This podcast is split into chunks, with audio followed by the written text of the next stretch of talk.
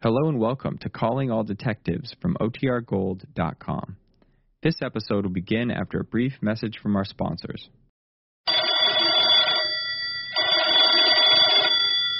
Calling all detectives.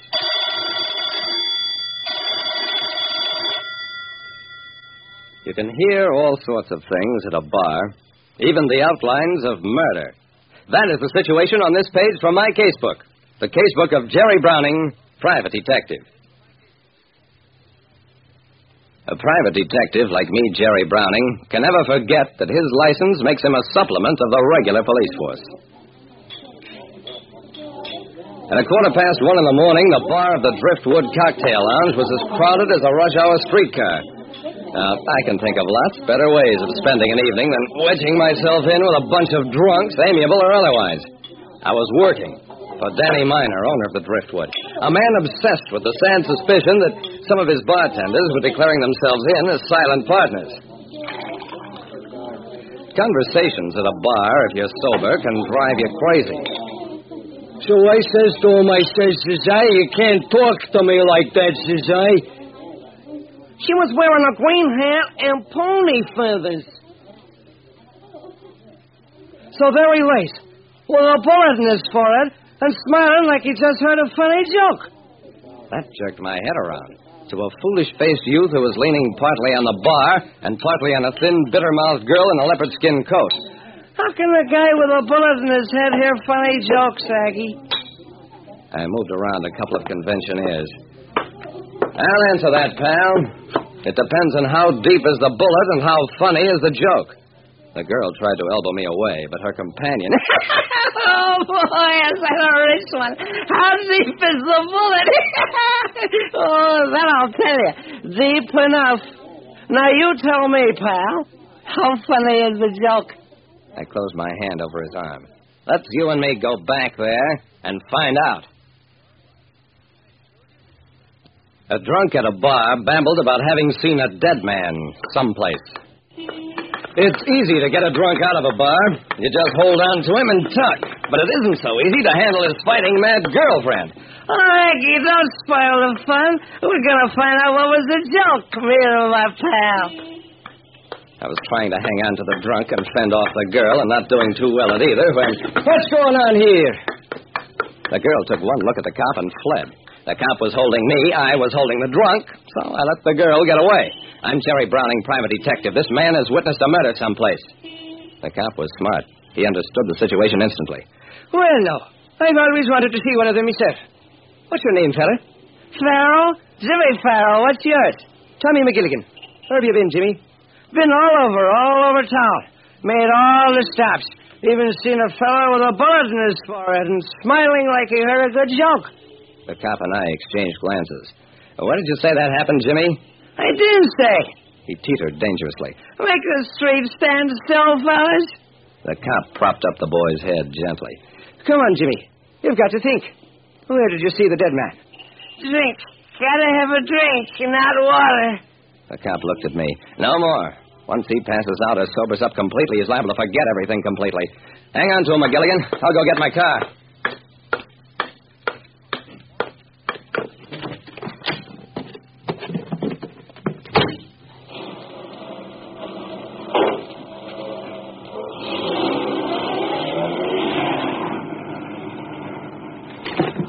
Bring him in here, McGilligan.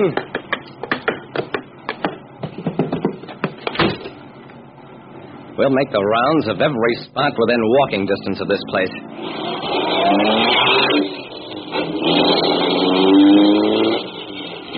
It was easy to say that we were in the theatrical district.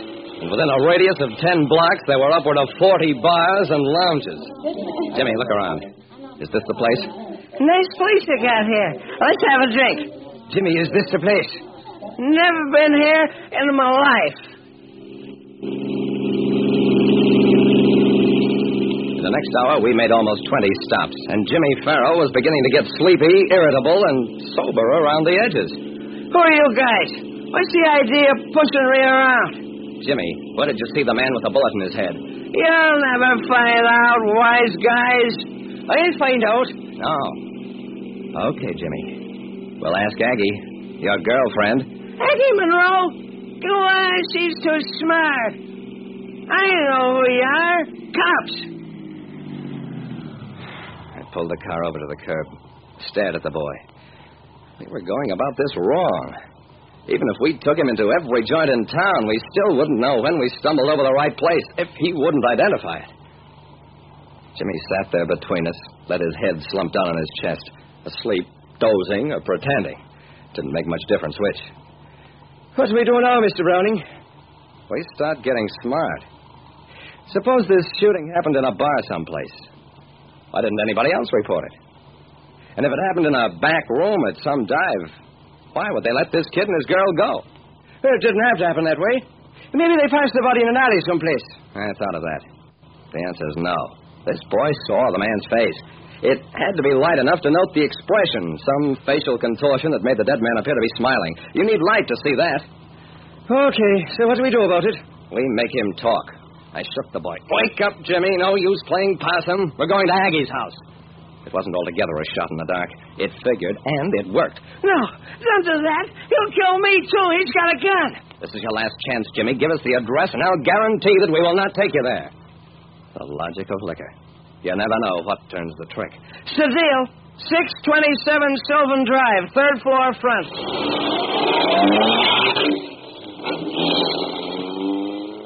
We didn't take Jimmy there. Instead, ten minutes later, Cars 11, 13, 22, roving squad 4, proceed to 627 Sylvan Drive, signal 6.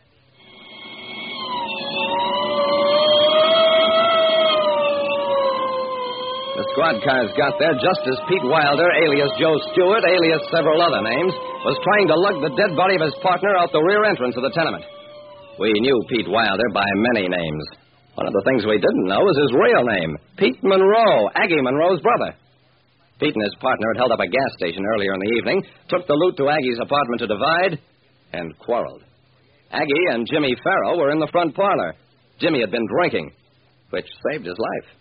Aggie persuaded her brother to let them go, even though Jimmy had seen the wounded man stagger out, die at his feet. Jimmy was the kind of drunk who didn't remember things after he sobered up. Aggie promised to fill him with liquor so he'd forget completely. He did forget, utterly, by the next morning. But that didn't do Pete Monroe any good. He got the chair.